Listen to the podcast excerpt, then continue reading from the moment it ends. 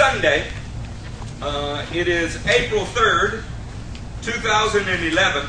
Our message today is called Burning Barley Fields. As I began to look at what I wanted to preach about, I heard a message from uh, the late Jack Coe. It got my thoughts turned in a certain direction, but I had no idea until I got into the worship service today and began to worship just how right on target this was. I, during worship, had a vision of two men and one woman, one woman. A cloud of darkness was surrounding the man. It was controlling his thoughts, so that barely were any of his thoughts pure. Around the other man there was a snake, and it was coiling around his neck so that he could not swallow. the woman is beside the point. But during our worship services, I began to prophesy, and other people did. One of three came forward to get free. This tells me that people are used to sitting in services. They're used to sitting in sin while hearing about righteousness. They are used to thinking that they can come to the Lord on their own terms. And why are they used to that? Because this is how shepherds have shepherded, and this is how sheep are used to living. We are used to believing that our righteous God will put up with unrighteousness in us that has not been dealt with. And it is not true. It's not true, but because of sin's subtlety, you can have your eyes put out of your head. You can have your head laying in the lap of a, a prostitute, and you cannot even realize that the Spirit of God has left you. You can the entire time be claiming to be born again, spirit filled, and on power. And this is called deception.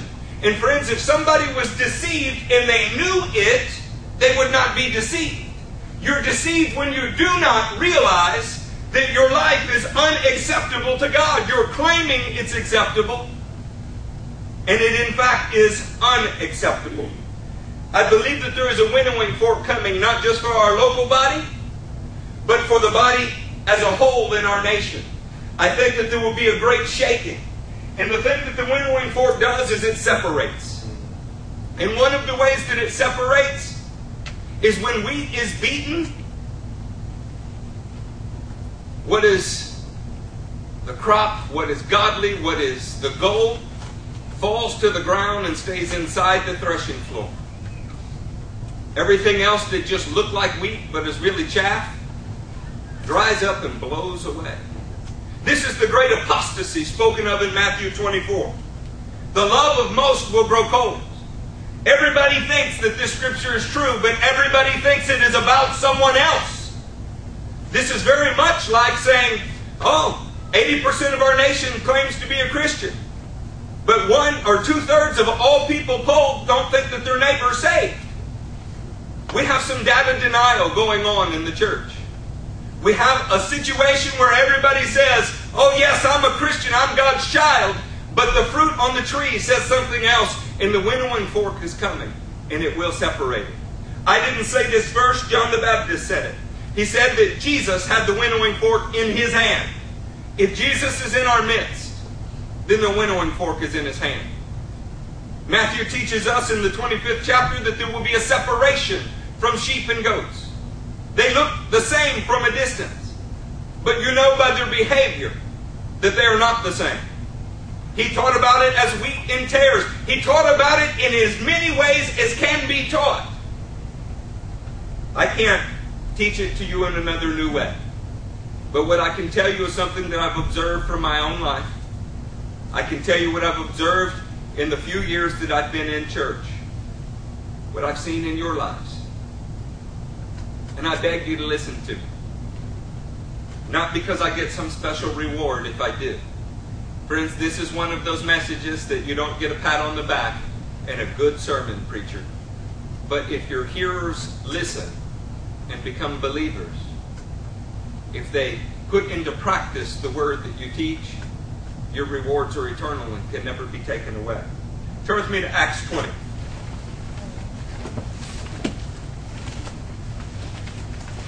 I want to put a little pressure on you today. I want to tell you that if you don't speak with me, if you don't respond, if you attempt to sit through this service and simply endure it, there is a huge chance that I will call you by name. So I want you to please do your very best to engage Not because I'm behind a bully pulpit today, but because these things are important. Because there is a day where every man's name will be called. And that day will be too late. Today we practice what should be performed out there. Today we have a chance to still make adjustments, course corrections, and get right. There will be a day when that is not the case. Paul saw the entire aim of his life in one direction. This is summed up in the 20th chapter of Acts and the 24th verse. Amen. Who else is there? However, I consider my life worth nothing to me, if only I may finish the race and complete the task the Lord Jesus has given me. The task of testifying to the gospel of God's grace. Many people begin the work. Many people begin the race, but they do not all finish. That was a lie that someone made up as a security blanket to keep carnal people in a carnal state so that when they died, they died twice.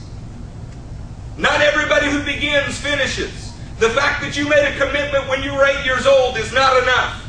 The fact that you made a commitment 10 years ago and had a warm, fuzzy experience is not enough. We were given work to do. We were put in a race. And we must complete that work and we must finish that race. This man was striving for one aim not to begin a work, not to participate in a work, not to start a race or run in it a while, but to finish that race and complete that work. If our goal and our aim is not only to begin, but to run well and to finish, then our enemy's goal is to steal from us, to kill us, to destroy us, to stop us from that aim. Many people begin. You know, I passed out a building list for things that we may do in this church, things that I hope to do. Let's take the pressure off you for a moment. Have you ever known anyone that when you walked into their house, half a wall was painted? You could see where crown began to be put up but wasn't finished. The front yard was cut, but the backyard was waist deep. Now, I know none of you are those people. But have you ever known anyone like that? Have you ever known anyone that had a car and was excited because there are only 50,000 miles on it and realized that they had never changed the oil? Yeah, I know. Some of you are in this room. Don't act like you don't know what we're talking about. I fix your cars most of the time. You ever seen somebody surprised because there's a strange squealing noise coming from their brakes and they had 80,000 miles on it and had never had a brake job? Again, some of you are in this room. Our lives look this way spiritually.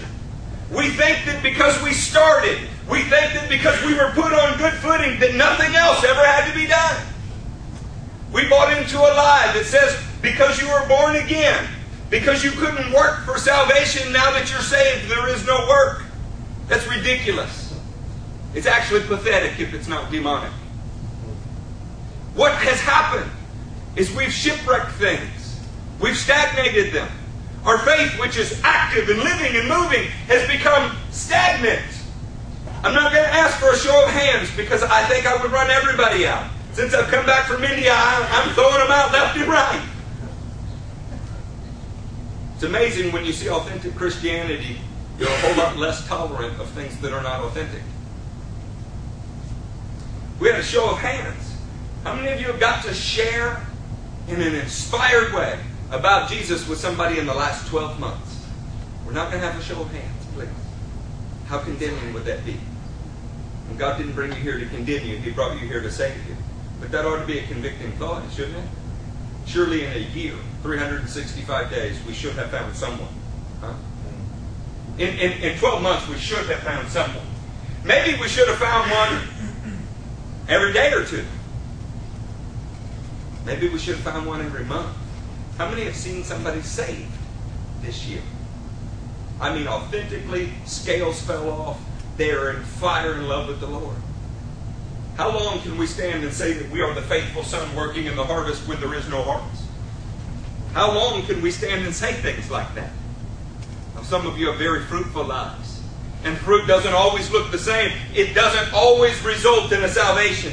Fruit in your life may look like growth in someone else's. I can relate to that wholeheartedly. But by whatever measure God will use for you, you need to examine and say, How am I running? Does my salvation simply chalk up to signing a prayer list one day? Was it an intellectual acceptance of a message followed by years of corrupted lifestyle? Paul had an aim. It wasn't just to run, it was to finish. It wasn't just to start a work, it was to bring it to completion, friends. Turn with me to John 5. We will find our testimony. Brandon, you're fast. That's good. I remember, Brandon, when you did not know any of the Word. The most redeeming quality in your life, as far as I'm concerned, is that you have made yourself a student of the Word. The fact that you can sing, the fact that you have a soft heart, the fact that you have a great sense of humor is a small thing. The fact that you are a student of the Word shows you the pathway of life, and this is where your value comes from. Friends, do you know that until a man finds out who he is in the kingdom, what his purpose is, until a man knows that God esteems certain qualities in him, he will forever beat his head against the wall trying to prove that he's a man. He will disdain everyone that points to anything in his life that shows that he falls short of being a man. His insecurity will consume him to the point that he destroys anything good in his life. Until a woman knows that she is beautiful, until she knows that she is desired, that the King of the universe is seeking such as her, until she feels that down in her core. She'll do whatever it takes to obtain that feeling. Till the devil is consuming her life with something that is used to her. This is the state of the church. Identity crisis. People don't know who they are.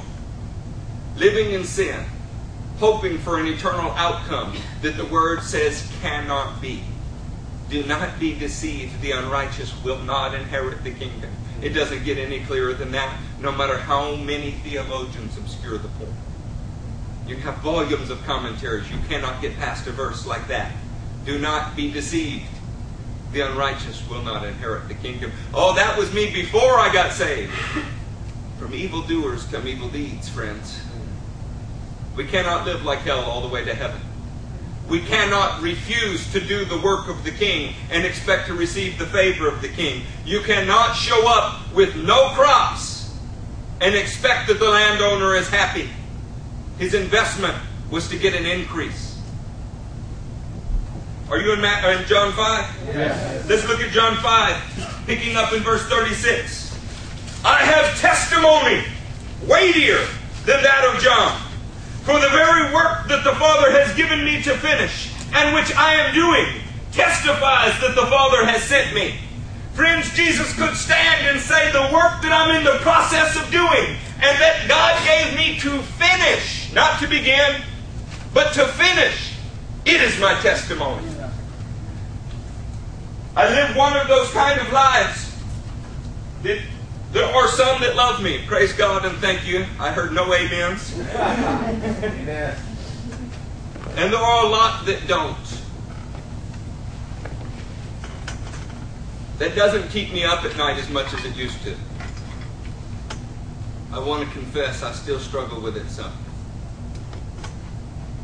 But I hope something that becomes clear from the direction of my life is that the work God has given for me to do is a testimony about who I am. I want to ask you does your work testify about who you are in Christ? Or are you claiming to be something in Christ?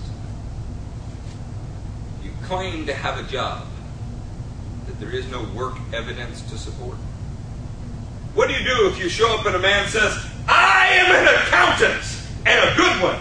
In fact, my father's happy with me. I've been an accountant since I was nine. I do not own a calculator. I cannot add two plus three. I don't know the basics of accounting, but I am an accountant. You would call such a man a hypocrite and a liar. But if he says he's a Christian, we say, oh, how could you know his heart? Come on now, am I telling the truth or not? How could you know his heart? Who are you to judge him? The man said he was an accountant. I expect him to be able to add The man says he is a Christian, I expect to see Christ. Somehow or another, the wool's been slipped over our eyes, the bag is over our head, and the devil is waylaying those who call themselves the church. Because we've said it doesn't matter what's on the tree. All that matters is what is in our heart, and we're deceived about what is in our heart. Because what is in your heart shows up in the deeds of your life. Oh, I love my wife. I love my children. I love my wife and my children. And it goes God. And then it goes wife and children. This is me. This is me. But I deer hunt every single weekend.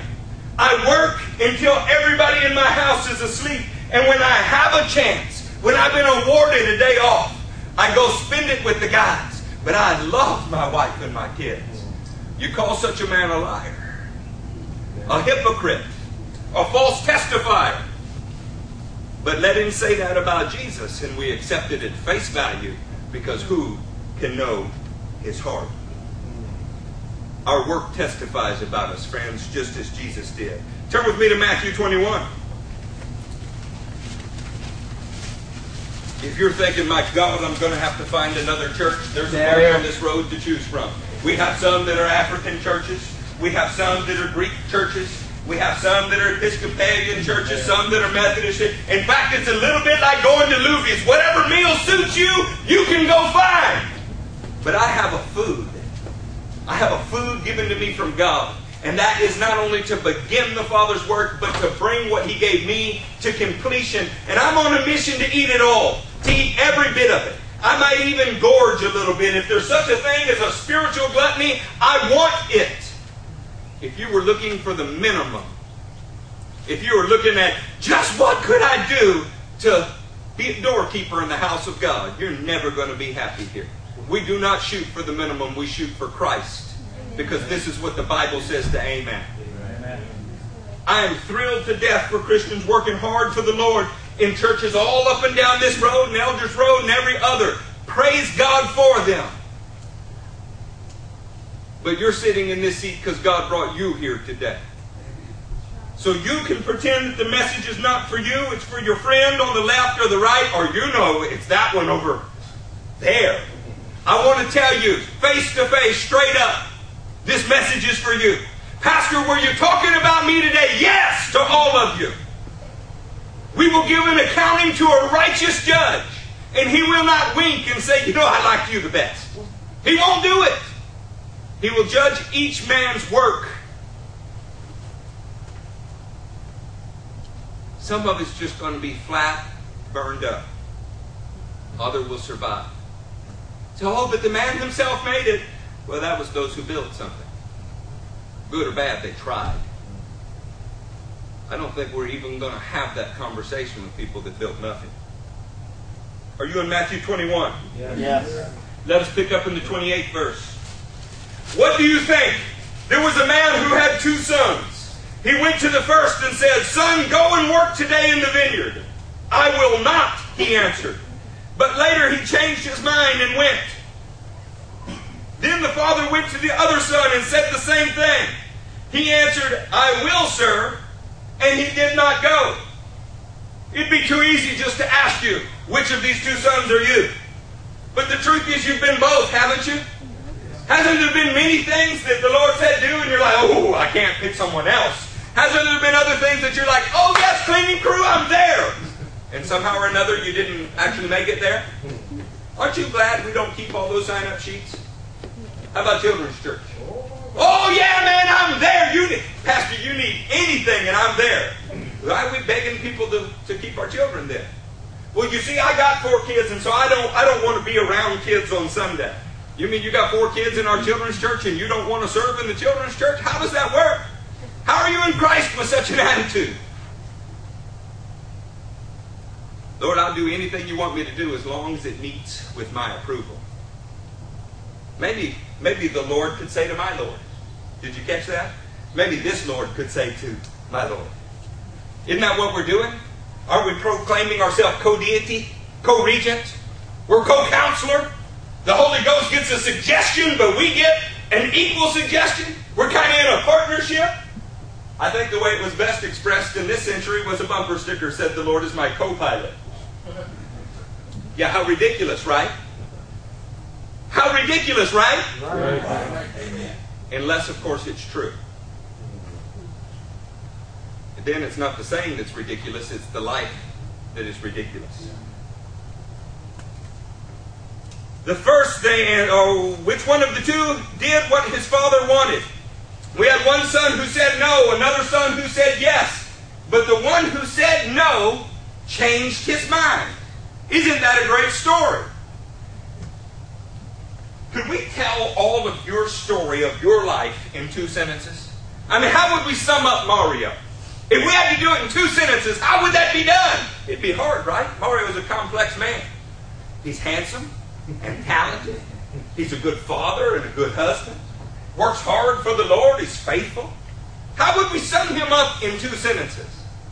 But what we know about this one man in the Word is that he said no, and something changed his mind. Wouldn't you like to know what changed his mind?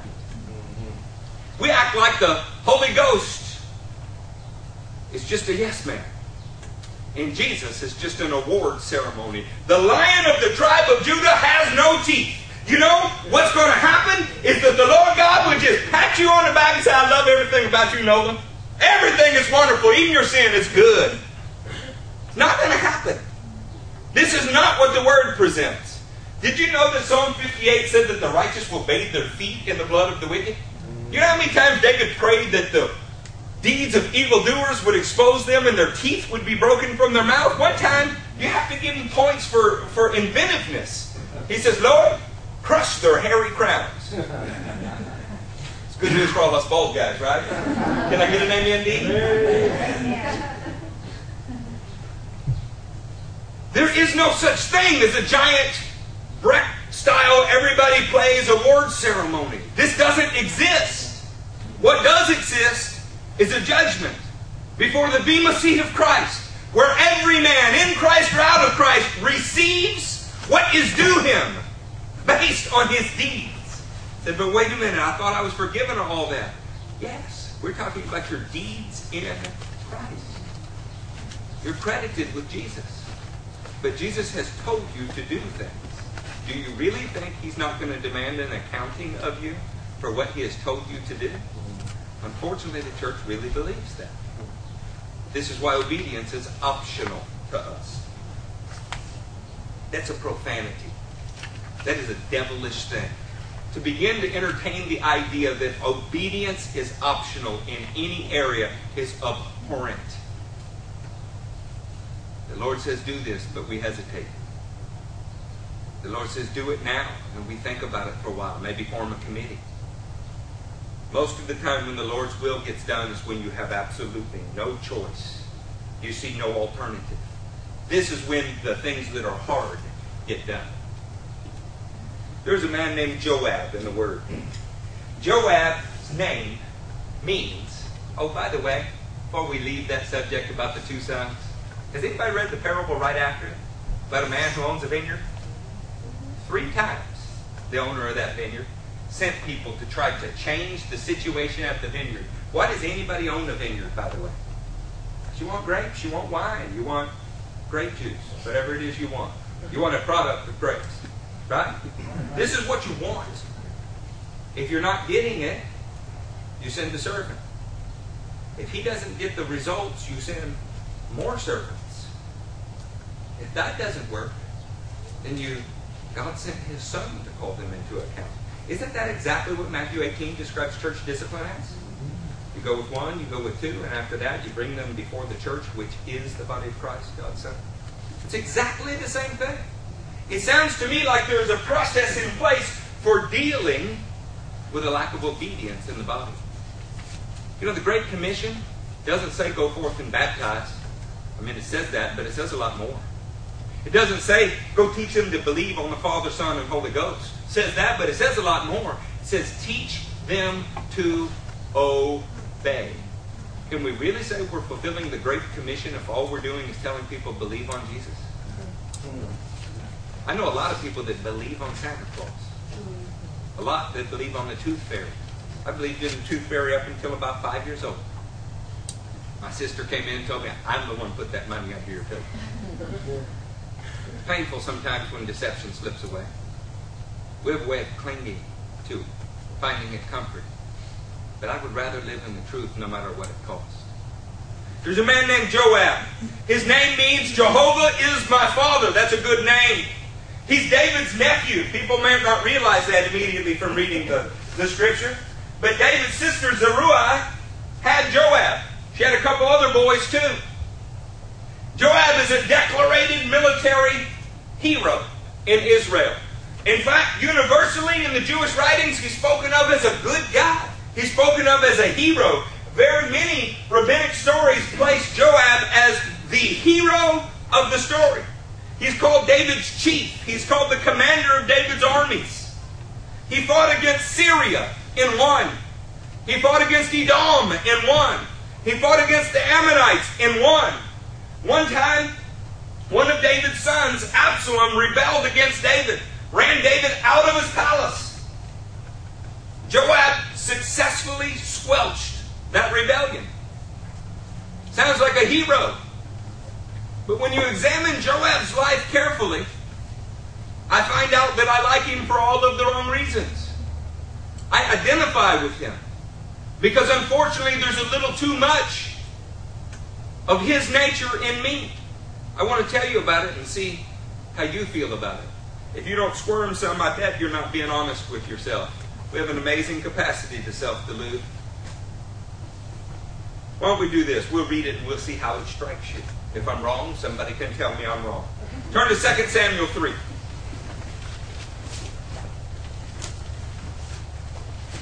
There. Michael, am I being too serious this morning? There. I asked Michael because I called him the serious one regularly. Yeah. See, I asked for someone I thought would give me the right response. All right, we're in 2 Samuel. What has happened in the third chapter is there has been warfare between the house of Saul and the house of David. This has primarily showed up through Ishbosheth, one of Saul's sons, and David. After Saul fell on his sword in battle, a young man in his household took up arms, and there began to be the beginnings of a civil war, or a revolution, if you will, depends on the vantage point. And in the sixth verse, it says, During the war between the house of Saul and the house of David, Abner had been strengthening his own position in the house of Saul. So the entire time that there's battles going on between Saul's house and David's house, what is Abner doing? Strengthening his position. From a political standpoint, that may be wise. What is that from a kingdom standpoint, though? Who is the anointed king who is to rule? There's a message in Abner's life. Do you strengthen your position? Or you, do you do what it takes to see the one who is supposed to be reigning in your life reign? Those two things almost never go together. The cross is a narrow way. It will require you to become more and more vulnerable. It will increasingly be difficult and require more of you. This is why there are only a few who will be saved. Well, that's not a scripture that's contemplated a lot, huh? A few who will be saved. What a scary thought. How many people do you know that claim to be saved? But the Lord looked out at a nation who was already said to be adopted as his children and said, Only a few will be saved. What would he say to the church? So during this war, Abner strengthening his position. Skip down to the 12th verse. Something has happened.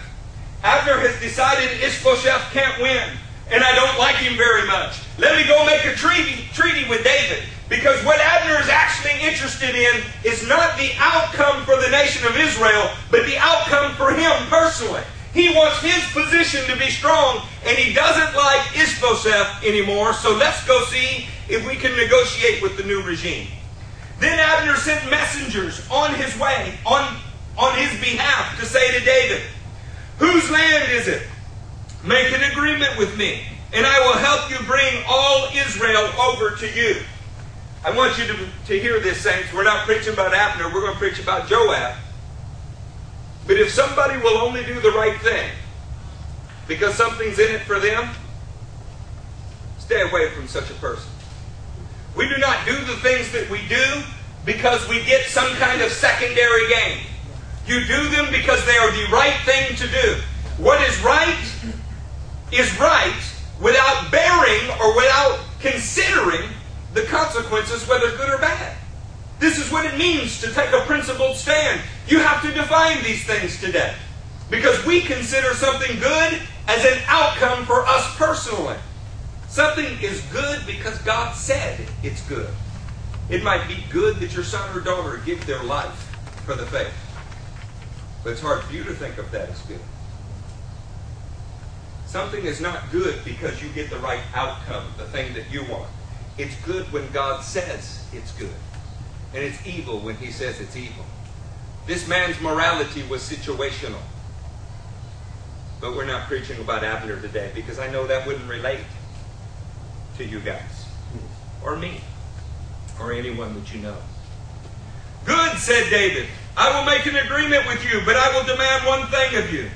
Do not come into my presence unless you bring Michal, daughter of Saul, with you when you come see me. So Abner is defecting. He's changing sides, and David has accepted this. There's a little problem. Joab's not there at the moment. Joab is out fighting a battle. When Joab comes back, we're going to read, he's not real pleased. See, in one of their previous engagements, when Abner was still the enemy, Joab and his brother were chasing Abner. And Abner said, Hey, look, uh, you don't quit chasing me, I'm going to kill that one. Joab's brother. Kept chasing him. Abner said, Look, you can't chase me to the end of day. I'm eventually going to kill you. And he did. He killed Joab's brother. So now, Joab, now Joab's coming back from battle. And he's going to hear a story that says Abner's now a good guy. He's on our team. Look with me then in verse 26. Later, when David heard about this, no, that's 28. 26. Joab left David and sent messengers after Abner. And they brought him back from the well of Sirah. But David did not know it. Now, when Abner returned to Hebron, Joab took him aside into the gateway as though he was going to speak with him privately. Joab said, Look, Abner, I know you made a treaty with David, but would you come back so we could talk a while? By the way, could we do it privately? And there, to avenge the blood of his brother Asahel. Joab stabbed him in the stomach, and he died. Can you relate at all to what Joab did? Could it be a mistake to take a mercenary for hire, somebody who fought against you yesterday, and put them on your team today? I mean, what do you? They call them boll weevils when one party switches party to another. What do you do if a man runs as a Democrat in 2008, but in January of 2009, when he couldn't win as a Democrat, he says, "You know, I'm a Republican now." What do you do with somebody like that? You might call such a man a hypocrite, right? You certainly wouldn't vote for somebody like that. Maybe you would. I don't know. Can you identify with Joab? Joab says, This guy fought against us yesterday. Today he's supposed to be our friend, and he killed my brother. So he murders him. Why do I call it murder? Well, they're not in battle. When Joab's brother Asahel died, they were in battle. There's no battle going on here. It was a private meeting. And why private? So nobody could interfere. And how did he do it? Stabbed him in the belly. Stand up, Mike. If Mike and I are fighting, I'm probably not going to get to stab him in the belly. But I bet if I got close enough to hug him, I could. You beginning to get that picture? Deception involved. Well, what's wrong? Is this bad or is it good? Well, politically, it looks like a good thing for Israel, honestly. We don't need Abner anyway. God has said they're going to win. Maybe Joab made the right call. But let me ask you, what was the will of the king? The will of the king was to show clemency. Have you ever been in a situation where the will of the king didn't make as much sense to you? Did you take matters into your own hands? What happens when we disagree with the way God would do things? Judah has traveled with me now for a school year and a half. He said, Dad, I saw you do something I don't understand. Said, What is it? He said, Why would you bless somebody that you know is wrong? I was glad that that's what he saw, because there could be a hundred things that would go another way. so, do you think they're going to need our blessing more now that they're doing something wrong, or less? He said, But that's not what they deserve. Aren't you glad that we serve a God who will give you what you need, not what you deserve? Yeah. This is the kingdom. Joab decided that David didn't know what was best. What would be best for Israel, and of course best for Joab personally, would be to kill Abner. Look at verse 28. Later, when David heard about this, he said, I and my kingdom are forever innocent before the Lord concerning the blood of Abner, son of Ner. May his blood fall upon the head of Joab, upon all his father's house. May Joab's house never be without someone who was who has a running sore or leprosy, or who leans on a crutch, or who falls by the sword, or who lacks food. That's quite a curse. You ready for the kicker? Joab stays working for David.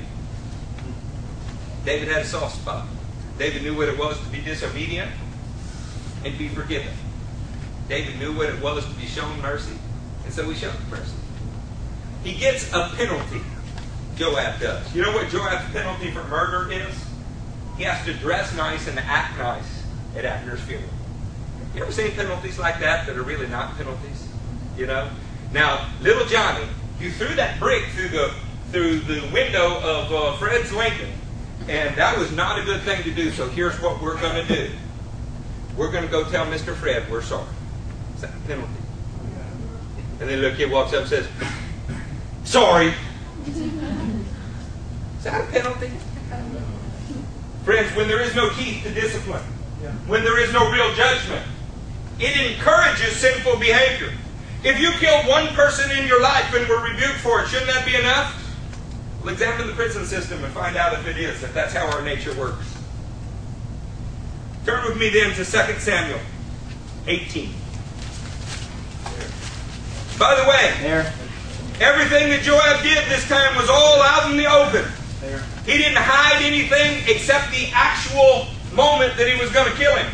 But it's not like he said, "Oh, I didn't do it." It's not like he didn't own up to it. He wanted. He, he was. He was ready to own this action. Of course, he'd never been cursed publicly before either. Here comes the 18th chapter and the fifth verse. These are David's commands concerning his son Absalom. Starting in verse 5. The king commanded Joab, Abishai, and Ittai, Be gentle with the young man Absalom for my sake. In fact, if you look carefully in all of the parallel accounts, he says that no less than three times. I know Absalom's rebelled against me. I know that he's doing incredibly bad things. But when you go to war, I want you to be gentle with him. Is that merciful? Yeah. Sure, that's incredibly merciful. Has Joab ever been shown mercy? Well, he just was. His life wasn't ended when he ended someone else's life. Let us then move forward and see what happens. Start with me in the verse 9. Now Absalom happened to be to meet David's men. He was riding a mule, and as the mule went under the thick branches of a large oak, Absalom's head got caught in the tree. He was left hanging in midair while the mule he was riding kept on going. When one of the men saw this, he told Joab, I just saw Absalom hanging in the oak tree. Now you're Joab. I mean, I hope you're not Joab. What is the clear command from, from your king? Be gentle. Be gentle. Mercy. He actually says one time, do not kill him. But, let's face it, Absalom's embarrassed David. Absalom actually slept with David's wives on the roof of the palace so that everybody would know he was dishonoring his boss. Absalom amassed an army against David. Then a man like that deserved to die. Maybe David just can't see straight, you know? Maybe David's not seeing straight because he's too close to this. Maybe I could help him out a little. Could you relate to that at all? The one in authority sees it one way. You have absolutely no authority in the situation, but you're sure you know better. Miss Joyce Meyer said, if you have no authority in a situation, you should have no opinion in that situation. Well, she's wise, isn't she? Have you ever been in a situation where maybe it's what Jesus would do, but it's just not real practical, you know? I don't think it's what's best in the long run. I mean, after all, I need my job. After all, if I said that, do you know what would happen? Are you in the habit of weighing the consequences of doing what is right? You're only allowed to weigh the consequences of doing what's wrong. You understand? Doing what's right has no consequence. You know why? Your life is hidden in Christ and He's received that consequence. Doing what's wrong, it may have consequences. Paul told the Corinthian church they need to be careful when they took communion. Many of them were sick and dying because of the way that they were taking it. Ask Ananias and Sapphira if the lion of the tribe of Judah had teeth or not. When did we develop such an attitude that was devoid of the fear of God? That was convinced that everything in the kingdom was just a big award ceremony? When did we develop something like that? I know you can fill a stadium and get 80,000 people to come answer a call like that. Of course, more than that, go to Disney World every year, too. It doesn't make them safe.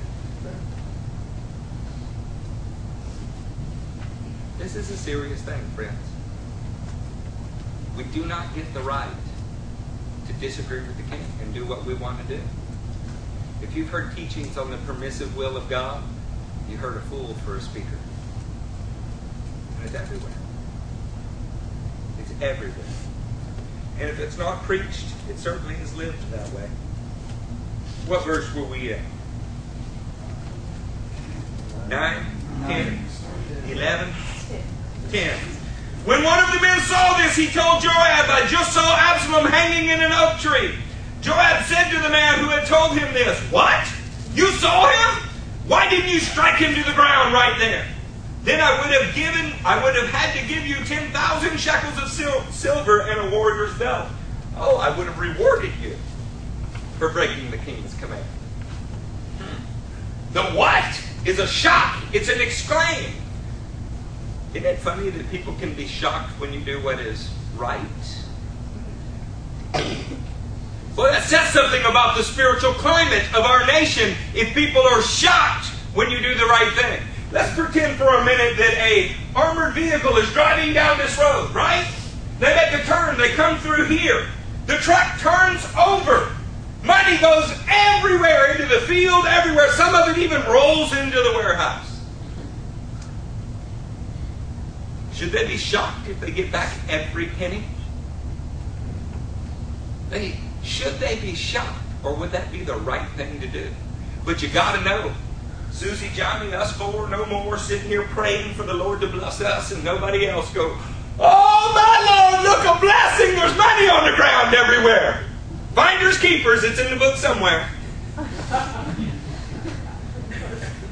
what a man's heart wants, his mind tends to justify. So you can just be sure that cheating on your taxes is okay. Everybody's doing it. You can just be sure that things that should shock us are okay. To the point that the only thing that shocks anybody anymore is when somebody actually does it rightly. But the man replied, Even if a thousand shekels were weighed into my hands, I would not lift my hand against the king's son. In our hearing, the king commanded you and Abishai and Ittai, protect the young man Absalom for my sake. If I had put my life in jeopardy, and nothing is hidden from the king, you would have kept your distance from me. What does that tell you about Joab's character? Even those who were subordinate to him knew in the end Joab did what was best for Joab. So if the young man had killed Absalom, and David was not happy about that, Joab would have stood back in the distance and watched the young man get a punishment. Friends, do you know who else did something like that? When a serpent, a serpent got a judgment, crawl on his belly and eat dust all of his life. When in reality, it was a spiritual power acting through that serpent. See, the devil is trying to use people as patsies. The question is, are you going to be one? Do you see the king's commands as up for debate? Are they situational? You know? I mean, I know he said it, but my situation is different. You know how many times as a pastor I end up in the same argument with people? They're basically trying to explain to me that God's word won't work in their life. They're the exception to the rule. And see, if I understood their circumstances, if I just took another hour to hear them whine, I mean explain their circumstances, then I would surely side with them. God has an answer for such behavior. But I just want to tell you about this one. Whereas Joab did something in the first scenario that was all out in the open and there was a correction, in this case, he takes three spears and throws them through Absalom. He sends a runner to give the report to David that Absalom's dead. But what he did not say was how he killed him. I know you're never in situations where you tell the part of the story that you wanted to tell correctly, but the real truth lies in the part you didn't tell. I stood in an altar one day doing ministry with another pastor. The young man says, I don't know why my brother's acting like that. It's just not fair. I mean, we got into an argument, and it's true that I picked up a stick, but it's just not fair. He's treating me like a criminal. The other pastor who was older and wiser than me, looked at him and said, Did it have Louisville Slugger written on it? How did you know that? He said he picked up a stick. Is that true? Yes, but it was a stick shaped a lot like a baseball bat. And he wanted to know why his brothers was treating him that way. Do we shape the truth to be something that justifies us? Boy, isn't that an interesting thing? When you recount the injustice that someone is doing against you to your, not your prayer team, I'm sure your relatives, your friends, right? Do you only tell the part of the story that makes them look guilty and you innocent? You make sure they understand just how wrong you were. And if the king says, don't harm that person, whether they're a criminal or not, it's up to me. Don't harm them. You go ahead and assassinate their character? Murder them with words? Okay, well, maybe you don't, but I do these kind of things. None more than I want to. Feel the crushing weight of God's conviction in my life for having too much Joab there. Looking like a loyal guy on the outside. In the service of the king most of your life.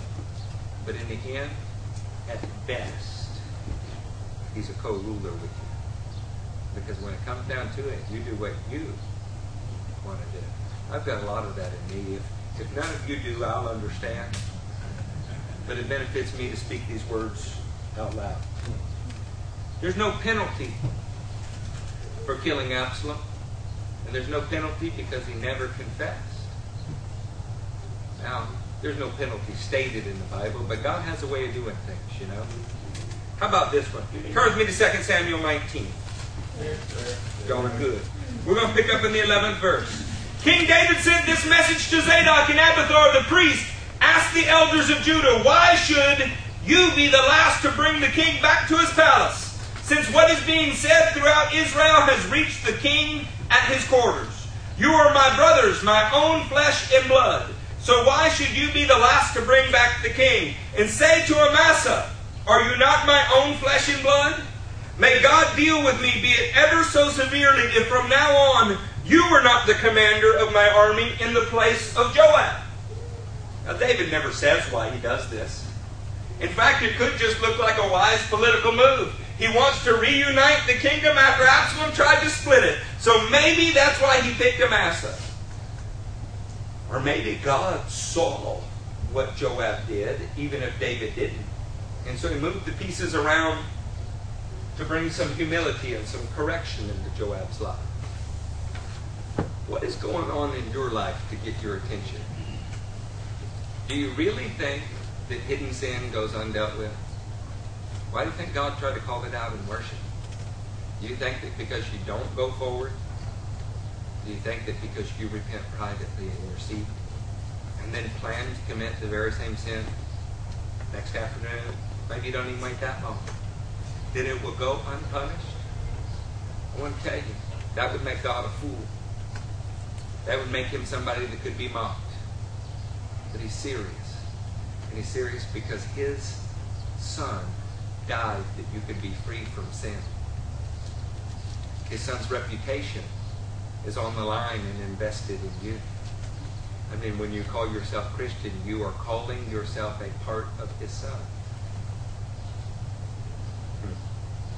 By the way, Joab had an answer for Amasa as well. Look at the ninth verse of the 20th chapter. Joab said to Amasa, How are you, my brother? Boy, how many people have greeted you with the term brother and they had murderous intentions in your heart? I got relationships in my life. I'm not there. They'll say the most nasty, ugliest things about me. I pick up the phone and call them or go visit them. Say, hey, brother, how are you? Oh, I'm just thinking about you. Just, just loving you, wishing the best for you. You don't have any relationships like that, do you? Come on. You don't have any relationships. Zeke, do you have any relationships? Zeke's got a few like that. All right, now let me ask the rest of you since Zeke answered that question. We ask you, not Zeke.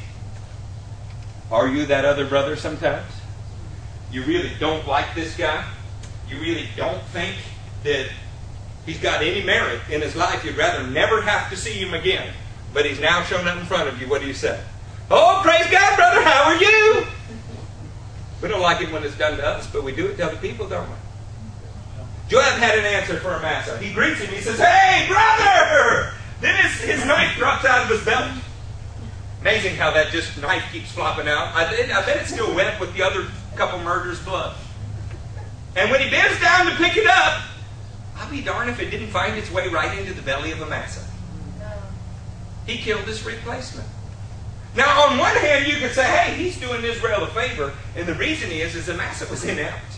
I mean, one thing Joab is, is he's a good soldier. Amasa's not. He's a pitiful soldier. He doesn't even show up on time. He can't amass the army. He, he's not carrying out David's commands. So Joab did David a favor. David made a bad personnel choice, and Joab fixed it. Of course, was there something in it for Joab? Well, yeah, this guy had his job. We, we're not ever that way, are we? We never look and say, Lord, I don't know why you favor this guy the way you do. It'd be a whole lot better if. We don't have the right to second guess the king's commands, friends. The result of Joab's life is in 1 Kings, be the first chapter and seventh verse. But you know what? You don't have to read it, I'll tell you. David had yet one more son. He was the oldest. But David was determined that the oldest would not be king next. Bathsheba's son, Solomon, would be king next. So, Joab, I mean, he spent his entire life second guessing David, but appearing to be loyal. He says, You know, this is not right. This child was born of sin. This is not right. This child, the youngest. This is not right. The oldest living child should be king. So he supports Adonijah in open rebellion against King David and against Solomon.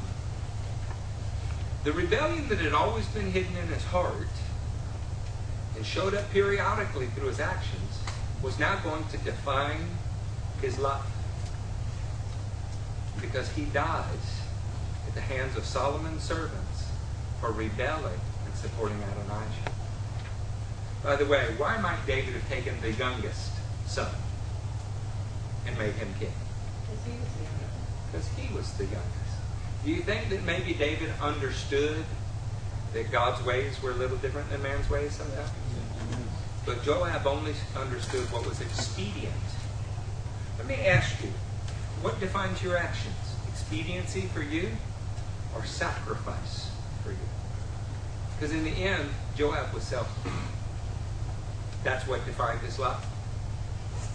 Nearly everything that he did in support of David caused him to rise. And everything that he did, appearing to defend David, was really defending him. What is your Christian life like? turn backwards a couple of chapters for me. Go to 2 Samuel 14. Can y'all bear with me for a minute? Yeah. That's good news. You may not like that you said yes. Because what I've told you so far is what a life looks like that is characterized by selfishness, by sin. What a life looks like that has divided loyalties, that is loyal to Jesus but equally loyal to your own interest. What I've told you is what the average person's life actually looks like. What I haven't told you is that 2 Samuel contains the answer for dealing with people just like Joab. Did you find any identification with Joab? Okay, Dustin was the only one brave enough to say yes. If you found anything in Joab's actions that you think at some point in your life you may be able to identify with, why don't you give me an amen? Amen. Okay, so there was more than just brave Dustin. I want you to hear how Absalom used to deal with Joab. Mm. This is an interesting thing. In the 14th chapter, picking up with me in the 29th verse. Then Absalom sent for Joab in order to send him to the king. But Joab, refu- Joab refused to come to him. This is kind of like the workers in the vineyard. We sent somebody, but they didn't come. So he sent a second time, but he refused to come. Do you remember the parable earlier? I sent first a servant, they abused the servants, so I sent more servants, still didn't come. Then he said to his servants, Look, Joab's field is next to mine. He has barley there, something he's invested in. Go and set it on fire. So Absalom's servants set the field on fire.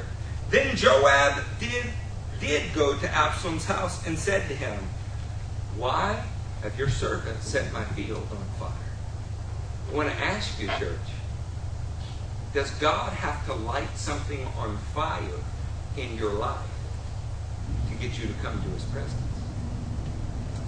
Is obedience optional? Does he say, I want thus and so, and you're like, mm, I can't hear you? Does he say, look, I want thus and so, and you're like, well, I'm going to form a committee and we'll see what they say? Does he have to leave you no choice? How many times has God said, I want you to move, and you say, oh, I can't. I can't change jobs and all that. This one's secure. I mean, I, I need this paycheck. Only to find out you got fired. How's that not setting your field on fire? How many times has God said, I want you to go get right with this relative? And you're like, mm, I don't think so. Uh, that, that's probably not God. I mean, it's not wisdom, and God's all about wisdom. So, I mean, He's the author of wisdom. Can't be God. And then lo and behold, you've run into them in a grocery store or something. Got no choice. How many times has God had to force your hand by burning your fields? Obedience that's forced is not nearly as sweet as obedience that is given. In fact, it might not be obedience at all. It's more like subjugation. Are you a subject in the kingdom? Are you a son in the kingdom? Does God have to burn your barley fields? What does it look like when God burns a man's barley fields? Turn with me to Judges. Yeah, don't zip up your Bibles. Uh, I don't have a board of deacons. I don't have anybody except the Lord that tells me when we're done. And if you want to be done right now, you're released. Go ahead. I still have a word that I want to deliver. So don't zip up your Bibles. Don't close them. Don't don't look away. Don't look at your watch. I put one clock in this church on the back wall, and and I did that because I'm in charge of when the service ends. I'm not trying to be ugly to you. I'm just telling you, if you want the minimum, I, I excused you before this service started. But if you want what God has, then please give me your full attention. We're going to be in Judges um, 14. Amen, Brandon. Y'all can't beat Brandon. Ever since Mandy left, Brandon's in first place. Samson went down to Timnah and saw there a young Philistine woman. When he returned, he said to his father and mother, I have seen a Philistine woman in Timnah. Now get her for me as my wife. That's pretty demanding, isn't it? Mom, Dad, you in the room? I mean, could I have sent y'all to Fred and Suzanne's house? I want Jennifer, to get her for me. I was scared to death to go see Fred that day. I was sure he was going to say no. Miracles never stop. His father and mother replied, Isn't there an acceptable woman from among your relatives or your, among all your people? You know, I know I come from uh, Texas and Louisiana. But even in all of my people, nobody ever wanted you to go get a wife from your own relatives. That's an interesting thing, isn't it? You know? Uh, now that Mandy's not here, I don't know who to tease with Arkansas humor, but. Really? You don't how many cousins you can choose from? His father and mother replied, Isn't there an acceptable woman among your relatives or among all your people? Must you go to the uncircumcised Philistines to get a wife? But Samson said to his father, Get her for me. She's the right one for me. His parents did not know that this was from the Lord who was seeking an occasion to confront the Philistines. For at that time they were ruling over Israel. Before we move forward with that, it was not God's will that he get a wife, but it was God's tool to use to get Samson to do what he was supposed to be doing. Do you remember why Samson was born? He was born to begin the deliverance of Israel. Is he beginning the deliverance of Israel? No, he's not doing it. So God begins to burn fields. So, well, it doesn't look like he's burning a field. He's just getting a wife. His wife is going to be unmitigated problems for him. You know why? After he falls in love with her, she gets given to someone else. Lo and behold, you know what Samson ends up doing? Declaring war on the Philistines. So, well, what could put a man in such a state as to have to have God burn his fields to get him to be obedient? Well, Samson's been hanging around vineyards. One thing Nazarites don't do is hang around vineyards. I mean, there's a lot of grapes there, you know. And then he killed a lion coming out of a vineyard. Shouldn't even be there. Then he goes back sometime later just to look at it. He's not supposed to have been there the first time. And when he looks at it, he sees something sweet growing in something that's dead. Dead animals are unclean for Jews, much less Nazarites. He's not supposed to touch it or eat it. Not only does he get it and eat it, he begins to give it to his relatives. Of course, he does not tell them where he got it. Hidden sin in people's lives doubles you to God's voice. And you begin convincing yourself it's okay. And why is it okay? Well, when that lion attacked me, I killed it. No, that was God's mercy. That was not an endorsement for your sin. In fact, in the end, may not. You can argue about whether it was God's mercy. You know why? It emboldened him to keep going back. What if every time you hit click somewhere you weren't supposed to click, a lightning bolt came from heaven and hit you in the forehead? Probably just be one click, huh? But when you can click and then just kind of erase your history. Hope no one sees. And oh, we're good because you didn't get caught. When you can gossip and slander, but because you're skilled at it. Nobody attributes it to you. Well, I didn't get caught. Need to be careful. God might light your fields on fire to get something out of your life that is worthwhile instead of the garbage he's getting now. Samson's fields were lit on fire, literally. In fact, when he realizes his fields are on fire, he goes and ties foxes together and puts fire on them and lights the Philistines' fields on fire. Well, maybe it was only Samson. Turn with me to Acts 8. We're going to close here soon.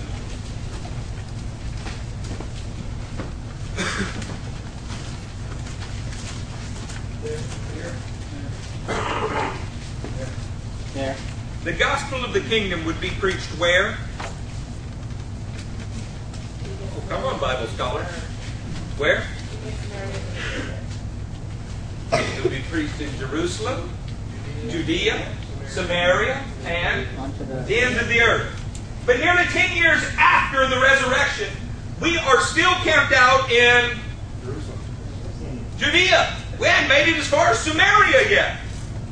So, 10 years of contemplating the will of God. You've never been in that situation, though, have you? You don't know good and well that the Lord told you that your life is supposed to involve something, and you know, you're just kind of waiting for the right moment.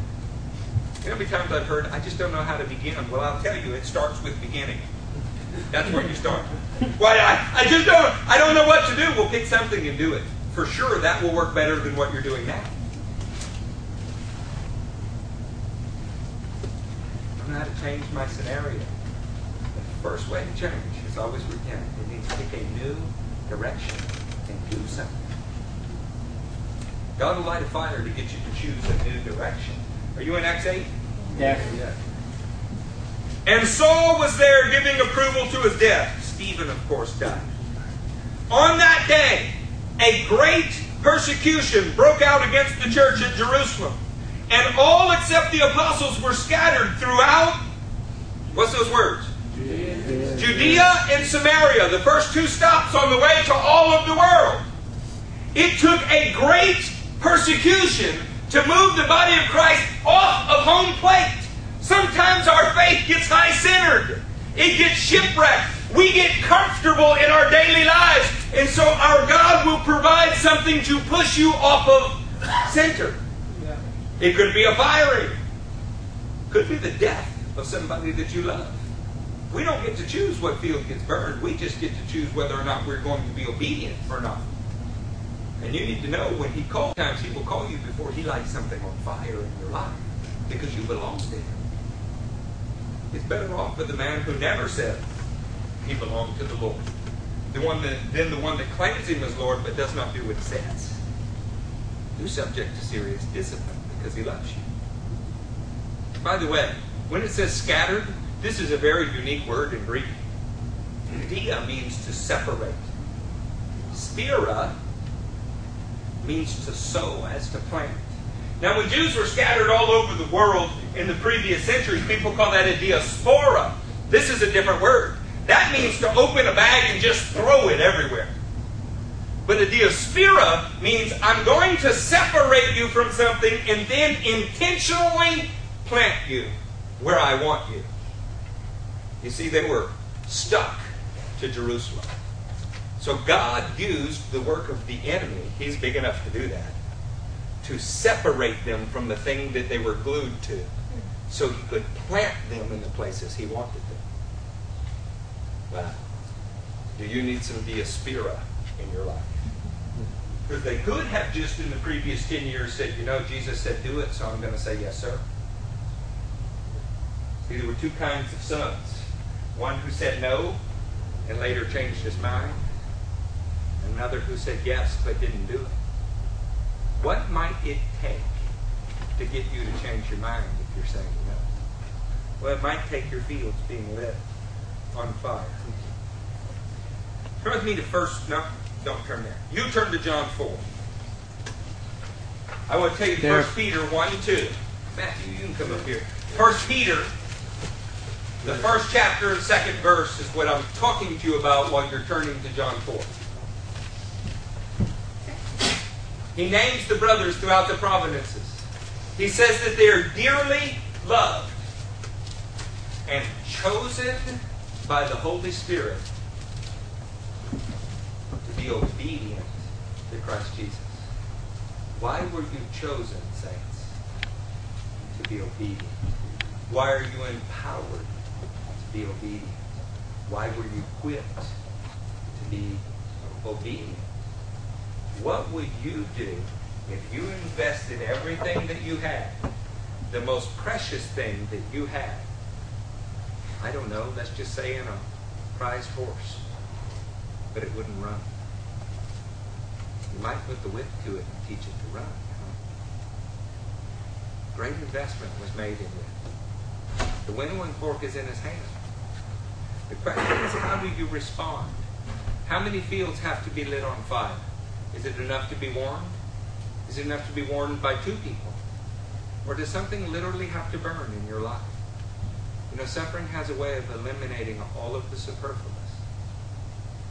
Have you ever been next to somebody's hospital bed when they were dying? They didn't sit around usually and talk about what star was wearing the latest fashions. They're usually trying to get right with God and their fellow man. They're usually trying in their last hours to be obedient. And if they're not, it's because So many times they refused the king's call, and so many times their fields have been burned that there's nothing left in their life but ashes. So what you hear is bitterness. Mm-hmm. Friends, a burning of a field can be a good thing. It can make it more fertile. You get to determine how you respond to this. Are you in John 4? Yes. In John 4, starting in verse 34. My food, said Jesus, the thing that sustains life in me, is to do the will of him who sent me and to finish his work. It was not enough for you to start it. It was not for you enough for you to list, enlist in the army. You actually have to complete what he's given you to do. Listen to what else he says. Do not say four months more and then the harvest. Don't procrastinate. I tell you, open your eyes and look at the fields. They are ripe for the harvest. Even now, the reaper draws his wages. Even now, he harvests the crop for eternal life, so that the sower and the reaper may be glad together. If you had to open your eyes and look at the fields around you, are they on fire because you've been disobedient? That has a double meaning on purpose. They're on fire because people are going to hell daily. They're on fire because the only way that God can get your attention sometimes is to burn the fields around you. We have to open our eyes and complete our work. We don't have time for living. Those things are supposed to be over. King Asa served God in 2 Chronicles 16 almost all of his life. But at the end of his life, he began making treaties, began compromising. God gave him a disease in his feet. That's a strange thing, isn't it? In the hopes that he would turn to it. But he didn't. He only turned to physicians. So a king that could have been a hero dies a failure. Kind of like Joab, who could be a hero, dies a rebel. How is your life going to finish? Because it won't be determined in some future place. It's determined right now by what you do. And if nothing else, you definitely are hearing a message today that is the truth about God. It may not be the kind that fills lots of seats, but it should be the kind that spurs a person in these seats something glorious. Repentance. We're going to take communion together. But just like there's been pressure upon you this entire service, you talk about pressure. This is the one thing in the scripture where Paul actually said, don't do this in an unworthy manner. That's not to scare people from taking it. It's the wrong conclusion to come to. To go, you know, things aren't quite right with my life, so I will not take communion and continue in my present state. It's to force you into a position where you say, I choose you, Lord. Make no mistake. You can't choose the cross and not choose communion. You follow what I'm telling you? Both require you to square your life with God and walk right. And to think that you have the cross, but will walk out on communion because, you know, I don't want to invite judgment on myself. No, that was never an option. There's already judgment on you if you know that you're in sin and won't get right. You're already in judgment. You cannot leave this building and go contemplate doing something that's wrong. You're living with somebody? Stop it. Stop it. Get married or get out. Your computer's causing you sin? Put it somewhere else. Throw it away. Give somebody else a password for it. Some of you have things that you need to get rid of that choke you, that choke you for years in the kingdom, and you're unfruitful because of it. Others of you love the Lord so much, and you just want to produce fruit. You may be grieved at hearing these kind of messages. I'm sorry, we can't rest until everyone is standing there spotless. I'm not telling you I'm better than you. I am Joab. The reason I can see those things in his life is they're present in mine. But I'm also Christ. And I'm counting Joab dead. that means concrete actions. Don't tell me you're going to repent and you don't have a step in mind to repent. Repentance equals movement. Not intention to move. That's not repentance. That's guilt and it won't do anything for you. It's actual movement. You fall into a sin every month of your life, and you still have the means to commit that sin, you need to do something about it. Come on, are we speaking the same language here? Yes. We're going to worship just a little bit. I'll leave you in communion. Anybody wants to take it. I hope you will. And maybe you need to repent for God having to burn some bridges in your life, burn some fields in your life. Maybe you had to force your hand because you would not do it willingly. Say never again. Lord, if you whisper to me, I'm going to be obedient. I won't sit and contemplate the consequence of doing what you tell me to do anymore. I'm just going to run to the chariot if you tell me to go. Can you say amen to that? Yeah. If that's true, then what you'll have in this room can change a nation. You know how I know that? Jesus did it with only 12. He did it with only 12. If we really had every person in this room, 50, 60 of you, something like that, that we're no longer contemplating the consequence for doing what he tells you to do, we will begin to change the world. If what we have are people that are so calloused in their heart they can hear any message and continue in the same way that they've always been, then we'll just have 60 people in a room. It's up to us, guys. Y'all stand up. Let's worship. Don't make God burn your fields. We have come into his house, gathered in his name to worship him. We have come into his house, gathered in his name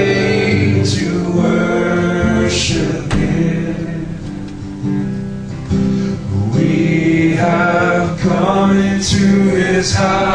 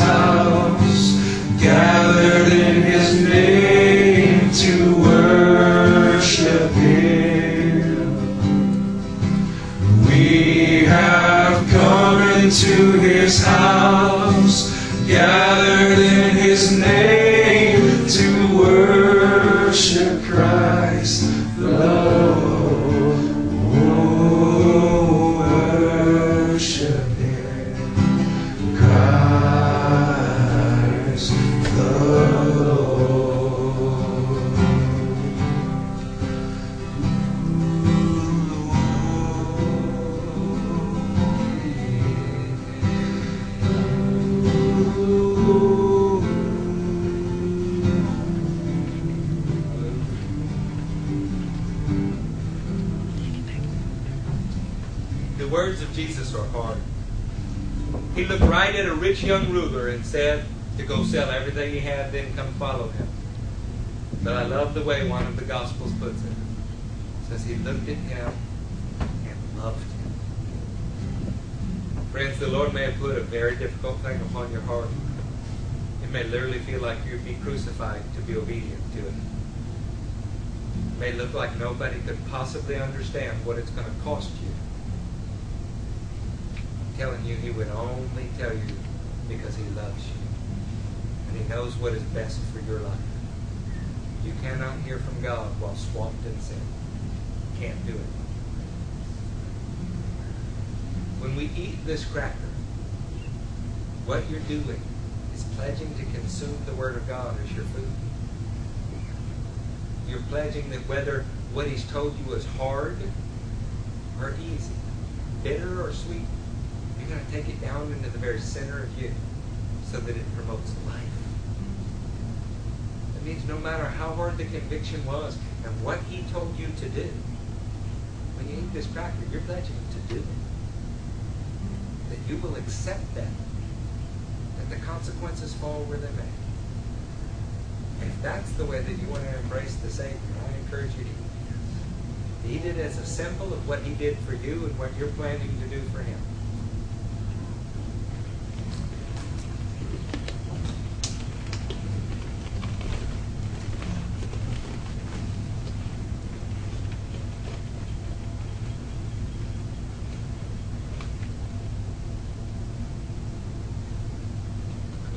Doesn't chew easily. Sometimes the Word of God doesn't either. It's not all that pleasing to the flesh, but it is life giving to the Spirit. The flesh counts for nothing, and the Spirit is life. He poured out all He had. How do we hold anything in reserve? How can we say, but this one area, Lord, I need to stay in control of it? You can't. When you drink of this cup, you're proclaiming the death of your vision, the crucifixion of your flesh, the death of your plans, and the acceptance it. It's like a wedding. You cease to be who you were, and you become something new. It's not magical because of the cup. It's full of faith because of the trust that prompts you to do these that's your heart. You can drink of this cup now because you and I will do it in the kingdom together.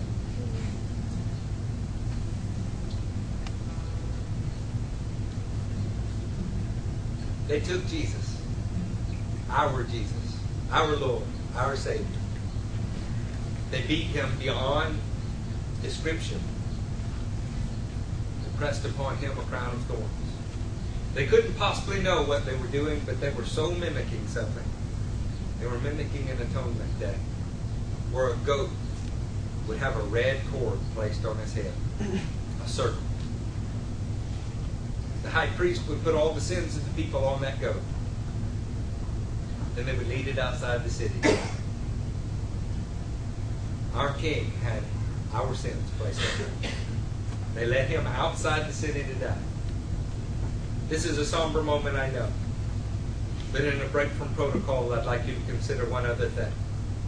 If you have been carrying sin all year, been carrying sin all your life, if you've been feeling the effects of burning fields all around you all of the time, if it's been burning your eyes and chafing your throat, how happy are you to see that goat leave the building?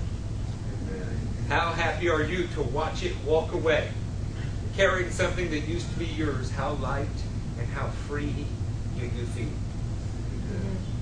Friends, preaching on sin should bring conviction to bring change. If that conviction lingers because there is no change, it begins to become condemnation. No, that too is in your hands. Our God is not saying that you are not and never will be. He's saying you're better than this and you can. That's what he's saying. He's saying if something's hard, if there's a consequence, I will give you strength. Telling you if there was ever any penalty, he'll take it upon himself if you'll just leave your life of sin and walk in it. How happy are you when the Lord takes the bill? The King of Kings is able to wash away all wrong. That's what that meal symbolizes. You ought to feel in this moment like all has been washed away.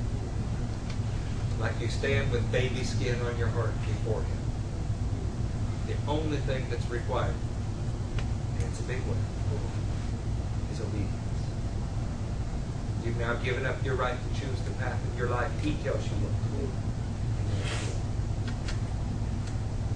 You say amen that the goat has left the building. Amen. Let us pray together and pledge our obedience. And when we say amen, let's let it be a real amen, a true one, a so be it unto God. And then we're going to do what would happen at a wedding. We're going to do what would happen any time somebody felt new and light and free.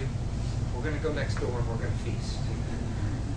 Prince's Party in 1999 won't have anything on us. Ours will be an odyssey, but not in space. Right here in 2011, we're going to have an amazing event because everybody who walks into that building ought to be set free. Ought to be blood bought, spirit filled, obedient saints of the living God. That is God's will. Mighty God, Lord, we embrace you as our Father. We thank you, mighty God, for carrying a weight that we were never meant to carry.